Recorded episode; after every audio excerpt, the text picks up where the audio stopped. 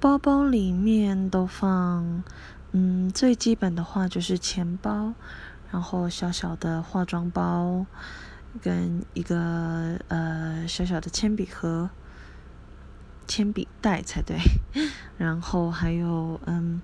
一小包卫生纸跟湿纸巾，再来就是充电线呀、耳机呀。然后，因为嗯，我上班的时候坐大众运输通勤比较需要一段时间，所以我很喜欢带我喜欢的书在车上看。然后包包里面一定会有一本小说，然后那一本是我最近刚看的，叫做《大灭绝首部曲》，嗯，就是蛮好看的一个小说，大概就是这些吧。